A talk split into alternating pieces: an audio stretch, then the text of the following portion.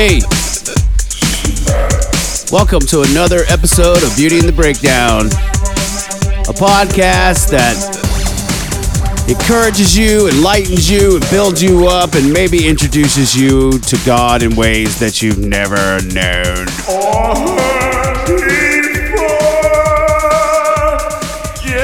Don't judge me.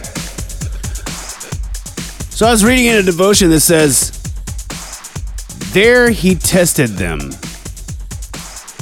I once visited a testing room of a large steel mill. I was surrounded by instruments and equipment that tested pieces of steel to their limits and measured their breaking point. Some pieces had been twisted until they broke, and then some were labeled with the level of pressure that they could withstand. Some had been stretched to their breaking point with their level of strength also noted. Others had been compressed to their crushing point and measured. Because of the testing, the manager of the mill knew exactly how much stress and strain each piece of steel could endure if it was used to build a ship, building, or bridge. It is often much the same with God's children. He does not want us to be like fragile vases of glass or porcelain. He wants us to be like the toughened pieces of steel, able to endure twisting and crushing pressure to the utmost without collapse. God does not want us to be like the greenhouse plants, which are sheltered from the rough weather, but like storm beaten oaks, not like the dunes that are driven back and forth from every gust of wind, but like the granite in the mountains that withstand the fiercest storms. Yet to accomplish this, he must take us into his testing room of suffering. And many of us need no other argument than our own experiences to prove that suffering is indeed God's testing room of faith. It is quite easy for us to talk and to theorize about faith, but God often puts us into his crucible of affliction to test the purity of our gold and to separate the dross from the mental. How happy we are if the hurricanes that blow across life's raging sea have effect of making Jesus more precious to us. It is better to weather the storm with Christ than to sail the waters without him. What if God could not manage to mature your life without suffering? What actually is suffering? Is it being crucified like Christ? Is it being beaten with chains? Is it having to undergo some type of slavery, sex trade? I mean, yeah, all those fall under the category of suffering. But what about us living here in the United States of America? What how do we how do we go through suffering? Some people uh, because of their faith, they lose their job, or you know, they're excluded from certain cliques and groups, and you know, um, I mean, you really don't want to hang out with dickheads anyway. But um, I hate cliques. That's why I said that. Um, I really don't care what anybody thinks about me. Sure, I can get my feelings hurt from time to time, but I wanted to, um, you know, just lay out how I deal with what I believe in suffering is. Sometimes suffering can be uh, in support of a friend, um, to stand by someone's side, uh, even through their hardships. Let's say, even if it's a relative, you know, let's say you have a brother that's going down, um, and you you decide to help carry the load with them, you know.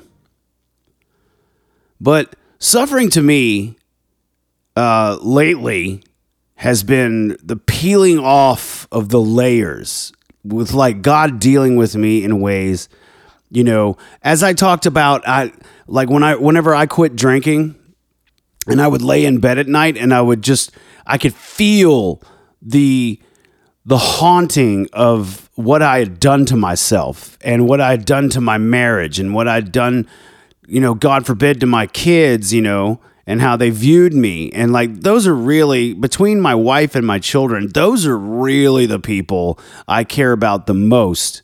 That if they judge me or, you know, dislike me, um, or are irritated with me, it hurts. And I try to resolve it as fast as possible. Uh, because before everything, well, before I quit drinking, everything was always somebody else's fault. Um, this episode is for the drinkers in the back. I want to speak to people that can't get over their problem. I want to speak to people uh, that are even having a good time at this point in life, drinking daily and going to bars, being young, and uh, you know, not even thinking about what lies ahead. Because as you pursue that every day, man, it's going to catch up with you. And I know I sound like the dad that's shaking his finger as you drive off, you know, and I'm standing there at the door, you know, like, God told you not to do that, you know. It caught up with me big time. And it's, and you know what sucks is the suffering that I had to undergo to um, get me to where I am today. I knew that that was what I was going to go through in some way, shape, or form. I had no idea the details of the strain it was going to put on me as I laid there by myself. You know, but that uh, the verse in Philippians that got it all started for me, Philippians four verses six and seven. Do not be anxious about anything, but in every situation, by prayer and petition, with thanksgiving, present your requests to God. And the peace of God, which transcends all understanding, will guard your hearts and minds in Christ Jesus. I laid there night after night after night after night after I decided to quit drinking and fought with myself. I fought with myself so much that I forgot who I was. I could feel the pieces of myself falling to the ground and shattering like thin porcelain, as mentioned in that devotional that I just read. I needed, and I knew that I needed to become strong and not numb. I needed a foundation in my life.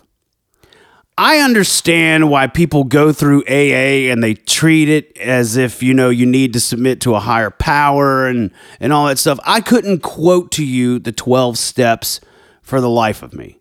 I do know that there is a lot of forgiveness involved and a lot of admitting your mistakes, which is completely healthy. You know, I have not, I did not go through AA. I went through uh, MUSC, completely different. So rewinding back a ways, and uh, you know, I got to thinking about how um, in my younger years, you know, basically 20, 21 years old to about you know 20, 26 years old. I, I was pretty thankful that I got to experience God the way that I did. And uh, I had my family, the girls were babies, and, you know, we were just starting out. I got a good job, and all things planted in my life because of this church. And like I'd mentioned before on the older episodes, that this church has been around my entire life.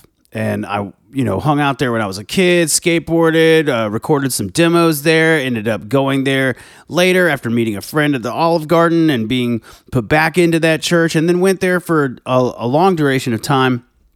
And then, you know, left the church around um, I think 2006 or 2007 um, when I got a divorce. But um, all that being said, I am super glad that I got to experience God the way that I did when I went to that church because I was introduced to Him in ways that taught me a value and a sincere joy and a real love for who He is. And I can honor Him in that way even if I go through the worst shit I've ever been through in my whole life, he's still there and he never left. And he, matter of fact, it just feels like he's just been sitting in one spot waiting on me to come back. And that's why I love the the story of the woman at the well that I used in another earlier episode because it applied so much to how I felt with alcohol. So if you'd like to to listen and to catch up on some stuff. If you're just joining us, you can find those episodes in the batch of the older episodes. So I'm going to color code the new logos as I stop and take breaks and come back. So that's why we got a new picture and a new logo and all that stuff. Uh, but anyway, I want to um, replay a sample that I played on an episode called The Road to Realization. And um, it's this lady talking about why God is calling people out of abuse and alcoholism and drug addiction. And these people are hearing the sound of his voice and they are responding. And they're like dropping everything that they had in their lives that was causing them to keep traveling down the road of destruction. So I'm going to play this sample again and then uh, elaborate on it a bit. Check it out. Do you know why you are seeing so many addicts, the lost, rising up? They are proclaiming the power, the love, the grace of God on their lives. Do you know why? Because God is raising up his army. Those who have seen the devil. We lived with him. We worked with him. He's raising those up to show those who think because they attend a church building and they've memorized some scriptures that they are the righteous. They honor him with their lips, but their hearts are far from him. They deny the power thereof. He's raising up those who were cast aside, left behind, discredited, laughed at, talked about, slandered. He's raising them up. He's making the least the greatest, and the greatest the least. If you are lost, if you are in addiction, if you are suffering with suicidal thoughts because of trauma, rejection, abandonment, come to the Lord. He's going to raise you up, just like He has the rest of us. This is not about religion. This isn't about a church building. This is about the true power of God. We were made for this time for a reason. We endured hell on this earth for a reason. Repent and rise up. Know who you are, who God created you to be in this hour. It's worth it. The true army of God is being shown. Praise God. I tell people all the time that with alcohol out of your life, it is the only thing where the grass truly is greener on the other side. You got to go through hell to hop that fence. But it's worth it. It's so worth it everybody's walking around these days thinking something bad's going to happen soon. Something terrible's coming. I just feel it. I just know it.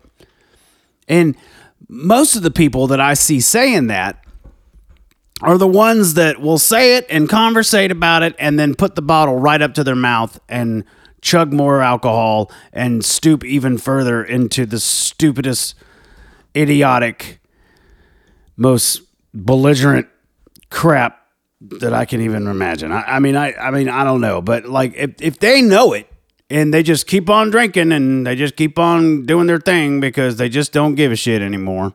And you know, I've been there. It's you know, it's when you're numb and you don't care. You could still talk about your, you know, your surroundings that are going on daily, but I don't know. And um, there's just some some things that stick out to me, like in uh, the Gospel of Luke, where Jesus says, Be careful, or your hearts will be weighed down with dissipation, drunkenness, and the anxieties of life. And that day will close in on you unexpectedly like a trap, for it will come upon those who live on the face of the whole earth. Be always on watch and pray that you may be able to escape all that is about to happen, that you may be able to stand before the Son of Man. All that's about to happen. What is that? What is that? I don't know. There's a lot of room for doubt. You know, like the end is near.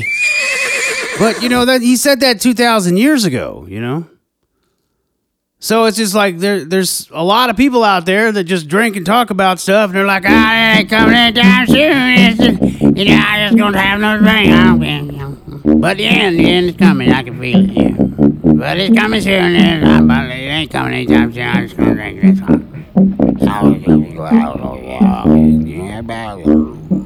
Then you're kicked out of the bar. In Romans 13, it says, So let us put aside the deeds of darkness and put on the armor of light. You know, as I talked about the, the helmet of salvation, the breastplate of righteousness, all that stuff. How do you do that? How do you wear that? You know, you can still wear it and uh, you can uh, go to church and you can still have a drinking problem. I did it for years, but I just know everything eventually just doesn't fit right. It's like walking out of the store with a pair of shoes that you know it's your size, but it's an odd pair of shoes. It's your size, but the shoe just doesn't fit right. You know what I mean? But it says in Romans 13, it says, So let us put aside the deeds of darkness and put on the armor of light. Let us behave decently as in the daytime, not in orgies and drunkenness, and not in sexual immorality and debauchery, not in dissension and jealousy, but rather clothe yourselves with the Lord Jesus Christ, and do not think about how to gratify the desires of the sinful nature. You're a slave to that stuff. If you keep going back to it, it has control over you. And the wild thing is this it's like the people that say, oh, I'm just going to cut back on the alcohol during the week and maybe just drink during the weekends or maybe just drink once or twice a month. I think if you do that and you've had a consistent drinking problem, that's the most moronic thing that you could possibly do for yourself. You're just stalling it out. And it's not going to work. You're going to end up right back where you were or worse. If you have a problem with alcohol, drugs, or any other kind of pills, substance abuse of any kind whatsoever, and you believe in God and you're starting to go to church, great. That's a good, honest, awesome step. I welcome you into the journey, uh, the time of your life. But I really, really hope that you pay attention to yourself because a lot of it is up to you. God's not going to come in and just be like, you're done. You know what I mean? He does that to some people that really, really need it. His mercy and His grace is amazing. But some people have to go through a long process to really get rid of the things that they themselves have allowed to come into their life. And if you pursue God and you keep your drinking problem, it's not a good thing. It's not a good mix. It's like milk and concrete. Don't drink that. That's bad. Listen to what this guy has to say. Drunk Christians aren't going to help anyone. That's the reason the Bible tells us in Ephesians 5 and verse 18 do not be drunk with wine, wherein is excess, but be filled with the Spirit. Instead of being filled with alcohol and drugs, we are to be filled with God's Holy Spirit. And the same way that Alcohol affects the way you talk and the way you walk. The Holy Spirit is to affect the way that you talk and the way that you walk and the way that you live and the way that you think. And we are to be under the influence of God through the presence of the Holy Spirit in our lives. So remember, the Bible does not condemn moderate drinking, but it does condemn drunkenness. If you cannot control it, you need to stay away from it completely. If you cannot keep from getting drunk and having it control you, then leave it alone because this is not a game. This is a very serious matter. That God wants you to be sober vigilant, have your wits about you so that you can fight the devil, so that you can represent him properly in this world. So don't be drunk. Stay filled with the Holy Spirit. It is so difficult to throw alcohol out of your life. It's very, very, very, very difficult. It's not easy. I'm not sitting here talking like, well, you can do it, you know, because it takes people years. It, it didn't take me in a moment, you know, as I told you in one of those earlier episodes. That was when I quit. But it took me, man, 15 years, 10, 15 years to actually do it. And that whole time I knew it, it's like every time I put the, the glass up to my mouth, I knew I wasn't supposed to do that, but I did it anyway. I was a slave to it. It got me. It bit my ass. But I can say that there is a real freedom not having to rely on that anymore. And there is a further freedom that's even bigger than that freedom in God and knowing how real He actually is. Galatians 5 says, It is for freedom that Christ has set us free. Stand firm then, and do not let yourselves be burdened again by the yoke of slavery. I think about that all the time. I actually think about being sober for a long period of time and then thinking about, oh, well, will it be okay to drink again one day? Will it be okay to go somewhere and have a celebratory moment with some group of people and have a drink? Will it be okay if I do anything in regards to alcohol and taking a sip of that? And the answer is no. That's not okay. That's like you know, getting out of jail, serving a sentence for murder, and then stepping right out the gate and stabbing somebody right in the face. I don't want to go back. I pray every day that I don't go back. And I pray every day, and I it, it says to approach the throne of grace with thanksgiving. Enter into his courts with thanksgiving. You know, when you when you pray and you, you think, I got nothing I got to pray about. I feel bad for just asking God for everything. He wants you to do that. But hey, if you really want to kick the ball and have a good kickoff and a real good start to the game, you know, just enter into his courts with thanksgiving. Take 10 minutes before you start asking him for stuff and tell him how much you love him. And tell him how thankful you are that you're alive. Tell him how thankful you are for your job, even though you might hate it. Tell them how thankful you are for your freaking car or your neighbors or whatever is good in your life. Or examine your own heart. And be thankful for those things because that grows. When you start recognizing the things that are in your life that are good and that you need to expand in the area of goodness and gratefulness and mercy and love and peace and strength and joy and kindness Those are the things that you need to focus on, man. Get your head out of the mud. Get that rut out of your mind. If you're stuck there, and I know some of you listening to this show are stuck there, I get crazy messages from folks.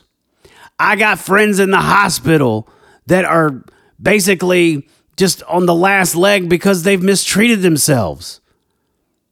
And I'm sick of seeing my friends that are in their 40s dying like they're in their 80s.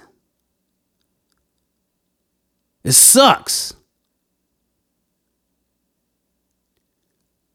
I got one guy I wrote off and I swore I would never be friends with this dude again because it was just awful. But hearing about his situation and now he's finally admitting his faults because he was such a drunkard and that he would cover up everything the next day and he was just blinded by his own numbness and drunkenness and stupidity that I just couldn't take it anymore and I had to get him out of my life and it it hurt so bad and it took me 2 years to be able to do that because I love the dude. But now he's still fighting and he'll go through these spurts these long spurts of not drinking, and then he'll fall off the wagon again. But people uh, try to just hold on to sobriety as long as they can. And like everyone has some real struggles, everyone's different. But the main thing is, I don't want that dude to call me when he's shit faced. I want him to call me to talk to me and hang out and be sober and learn ways that there's so much you can do throughout your day without having to drink. You don't need it. And if you're fighting that, keep fighting and find ways to survive without the alcohol. Some people get sick if they don't drink. I get it.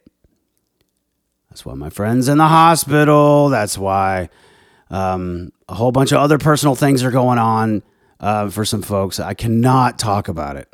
But I just know and I see all these different angles.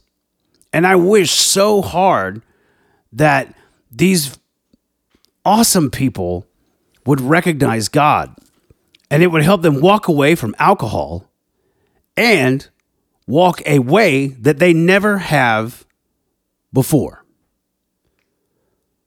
They won't stumble in their stupor and they won't remain a fool to everyone. Going back to what Christ said in the book of Luke, I want to connect it to 1 Peter chapter 4. It states that Therefore, since Christ suffered in his body, arm yourselves also with the same attitude, because he who has suffered in his body is done with sin. As a result, he does not live the rest of his earthly life for evil human desires, but rather for the will of God.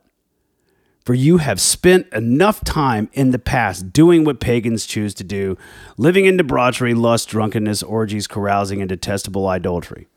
They think it's strange that you do not plunge with them into the same flood of dissipation, and they heap abuse on you. But they will have to give an account to him who is ready to judge the living and the dead. For this is the reason the gospel was preached, even to those who are now dead, so that they might be judged according to the men in regard to the body, but live according to God in regard to the spirit connection with Luke. The end of all things is near. Therefore, be clear minded and self controlled so that you can pray above all, love each other deeply, because love covers over a multitude of sins. Look, dude, this isn't about judging people. A lot of people that are numbed with alcohol or have some hard bitterness toward, bitterness toward God think that we're just out here pointing the finger and we have our Bibles and we're thumping it on everybody's face. But if you really look into what Jesus says all throughout the Gospels, it's all about love and putting others first. What he condemned was the people that were so filled with their self righteousness that they condemned others and put others down. The world's got it backwards. And the world, it says that the world is going to hate you if you choose God. Well, I'm not wallowing around in my own drunkenness anymore. And I know a real treasure that is beautiful and it is real and it helps and it heals and it allows me to love and have patience and understanding and listen to people. All of those things, whenever I was drinking, I blotted out. I didn't love. I didn't care. I argued with everybody. Everything was always somebody else's fault. Excuses, excuses, excuses. And then poor health. I love my friends, and I love everyone that I meet and I try to have patience and love and understanding for everybody. There's some people that I cannot be around. Most of those people over the past two years have pretty much evaporated, and I still see them online. And man, there's some angry folks out there, man. and they they just consistently post about politics and you know they hate God and like I, these are people that have just they seem to have really never just given him a shot and they're just judging God by what they see other people doing but they haven't asked God for themselves they just throw them in a box but he is real and he is good and his love endures forever. And if you seek him, you will find him. Start going to church. If you have a drinking problem and you have no idea where to go or what to do, I have been putting together a Bible reading plan because I finished my Bible reading plan early. And so I started taking notes on where I was going through and reading. And it just, everything started to fit together in these weird little increments. And, and it, everything started to connect. And I found myself going down these rabbit holes of just understanding love, patience, peace, kindness, joy and learning the value of what a victorious God looks after us and created us. That's what I seek when I read. And I hope that if someone's listening to this and they're they're just bound by addiction that they can that they can choose to maybe reach out to me or reach out to somebody else and get the help that they need because periodically I'm going to do a show for the drinkers in the back. And I want people to know that God is good. It's so important to me. It's changed everything about me over the past two years. All because I, I knew God was real and I just I went on a Bible reading plan for one year. And I just finished it a month a, a month and a half ago, actually, because I, I would sit some mornings, I had too much time on my hands, and I would just soak in it and just read and just try to understand the study notes and and it was it was beautiful it changed my life and it's real and it like it, if you apply what you're reading in that big thick book man it will it will flip you around and completely transform you. Yes, you still have your own choices that you're allowed to make. And you still are going to screw up beyond belief.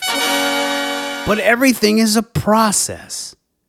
And it's up to you to get where you know you need to go. As I've mentioned before, I have sheets that you can go by and you can write down your triggers and your urges and how many drinks that you have per day or per week. I will send it to you. If you'd like, you can hit me up at beautyinthebreakdown803 at gmail.com and talk to me and tell me what you need me to send you, and I will be more than happy to respond and send you whatever you need.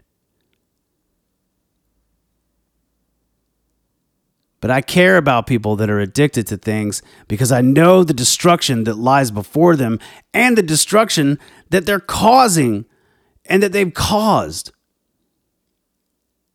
And it's so terrible what you're doing to yourselves.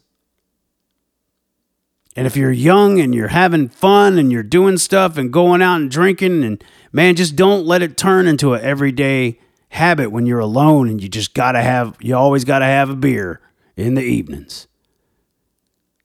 Unless you're extremely, you know, disciplined and you can really just have that one beer after work every day. You know, because I know for me, that one beer turned into five, and then five turned into 10, and then 10 turned into, oh, God, I don't even know, man. But on the weekends, you know, I would cut back during the week and I'd feel good about drinking three beers a day.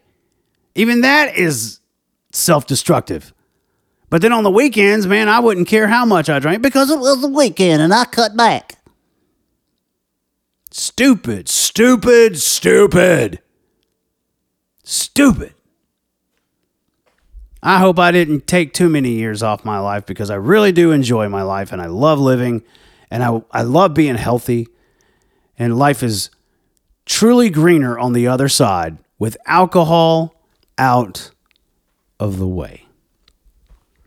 I watched a movie recently called I'm Not Here. And it's got that guy that's in all the movies that I can't remember his name. His name's uh, J.K. Simmons. And in this movie, he doesn't say a word, not one word. It just consists of him living in the same house that he's always lived in his entire life.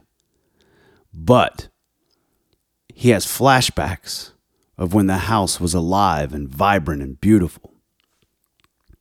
One of my biggest fears um, of getting older is dying alone. I had those fears for a reason because I something in me was alert and I was pushing things away from me that were the most important, all because of alcohol. And everything around me that I loved and truly valued, I was damaging, hurting, um, picking at piece by piece in unhealthy ways. Um, I was I was a monster and I was becoming more and more of a monster every day because of alcohol. In this movie, when this man has his flashbacks, uh, spoiler alert, um, he doesn't uh, he doesn't ever say a word, like I said, but he remembers while he's sitting in certain rooms of his house, like what took place in those rooms years ago. He had a beautiful wife, and he was a sharp looking dude and they had a and they had a beautiful child together. And because of his drinking, as the story started to thicken, she couldn't take it anymore. She left the house. Um, their son was killed in an accident because he chose to turn around and get a drink at a bar at a restaurant. And the kid runs out the door into the street, gets hit by a car. Um, so it just shows him periodically throughout the movie, the house would be dark you know, and he's an old man and he's emaciated and he's not obviously hadn't taken care of himself and his bills are scattered all over the floor and he's getting messages on his phone saying that they're going to cut his power off and he's just not kept up with his money and his whole life fell apart. All because he chose to drink. And it just i'm scared of being that person. I'm scared personally of even having my daughters think for one second that I can't take my child over to their grandfather's house because he has a drinking problem.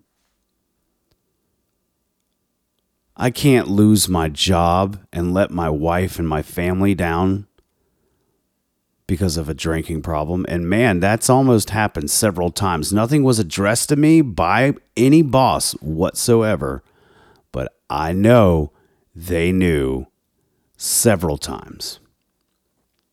And I got close. I was extremely lucky in that department. But I showed up, swung the hammer, and went about my day completing my work. But that movie is called I'm Not Here. And if you have a drinking problem or know someone that has a drinking problem, maybe you should watch that film and share it with them. It's a great movie. Um, but I wanted to throw that out there. And I also wanted to play something to wrap this up that I recently heard while on TikTok. And this a uh, it's a counselor, and uh, he's 100% right. And I want to add a little couple things at the end, but I wanted to play this for you um, so that you can hear it. And there's going to be other episodes on this subject because I feel that it's very important to circle back to it. Check this out. When you quit drinking, something magical happens. When you stop numbing your mind and you stop numbing your emotions, your true self is revealed. And whatever that self is, is the thing that's going to carry you and help you create the most beautiful life that you've ever imagined. But what people fear about quitting drinking is that very thing, is that they cannot stand being with themselves.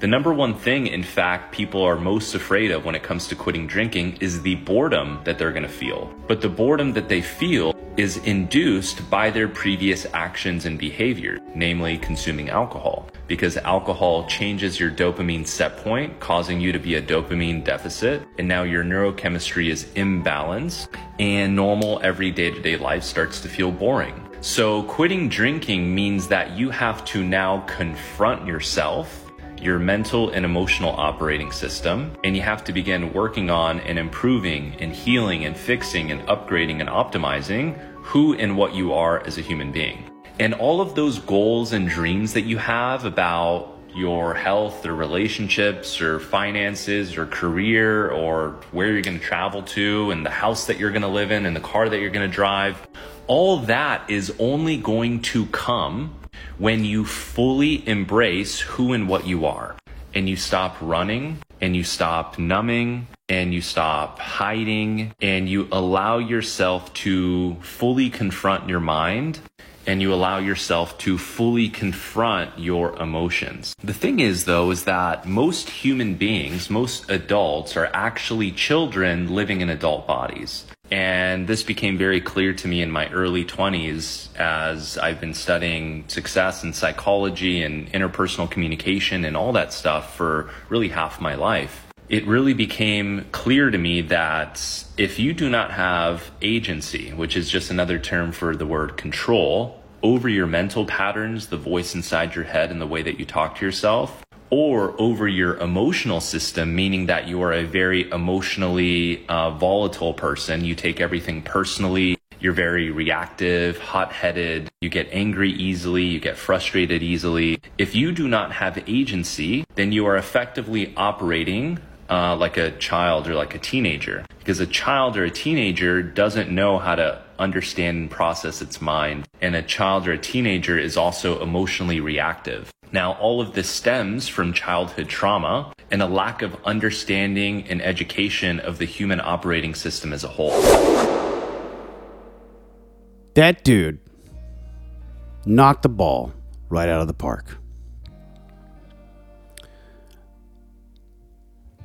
As I described to you how I dealt with myself, laying there in the dark every night by myself, pondering in my mind and wondering, how am I going to get over this? Am I going to make it? Am I going to live? Do I want to live? Because I hated myself. I had to deal with in my internal corruption and how I violated my own mind and my heart and what kind of person that I was and the kind of person I was going to wake up in the morning and have to deal with because inside I was no good and I wanted to die. And I was dead to my own self, and I know that I was dead to others because I numbed myself out of a careless choice to continue to keep drinking. And I continued to keep drinking and drinking and drinking until I got to the point where I didn't give a shit about anything, not even myself. And when you don't care about yourself, then that just goes and it gets deeper and deeper and more destructive to others. And then they don't know how to do anything for you because they can't. Because you have to make the decision to make your life better. And everything that that man said about like a child with childhood dra- uh, childhood trauma it makes sense because my childhood was so traumatic and so screwed up. I had a great childhood, but man, it, it has some dark corners. So, upon dealing with myself and recognizing how screwed up I was and how much I hated myself, the God factor came in, and I would just like to wrap it up with this if you're in this situation and you hate things and you don't even know why you hate them, but you just keep going in this downward spiral and you know that this direction that you're going in, turn around, look up, have faith, have faith in yourself. Have faith in the others that are trying to reach out to you. Listen to people.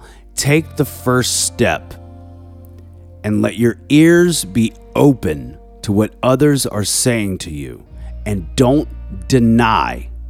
Stop denying. Stop being a victim because you're throwing your chances away of actually turning around and running in the right direction. I wanted to play that clip again earlier of that woman saying that people are sobering up and running to God because he's building his army, and that's 100% true.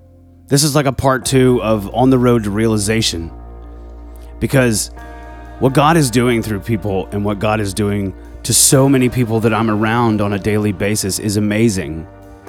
And His peace is real, and His guidance is real, and His word is real. And if you take your moments where you're sobering up and you take all that anger that you have at yourself and you just go into the realm of the Creator and you ask Him to show up, He's going to do it. And He's going to deliver you, and you're going to be changed, and you're going to have a new hope and a new song in your heart. And it's going to be unbelievable. And the only way that you can actually experience this is to actually believe and to have faith. There's a lot of people out there that say God didn't do anything for you and you sobered up. You did it by yourself. You did a lot by yourself. You're going to do a lot by yourself. You're going to have to work out a ton of things by yourself because you have to choose to make it happen. And you can do it. Alcohol is not what you need. And I love you and I want to pray for you. And my heart breaks for people that are sick. They're sick when they can't drink. And it sucks. But there is hope. And you can get over the sickness. You can get over your mindset that you're a victim of something. You can rise up and believe in yourself and make it happen. It will be so beneficial for you, your heart, your soul, and for your family, and for your friends, and for your job, and everything that you do. You can be fruitful at it again, and you can be amazing. And then you, the best part about it is, dude, you could turn around and you can help so many people with the same problem that you had because of what you went through. That's all I got for you on this one. Send this to somebody that needs to hear it, okay? And uh, until next time, peace be with you.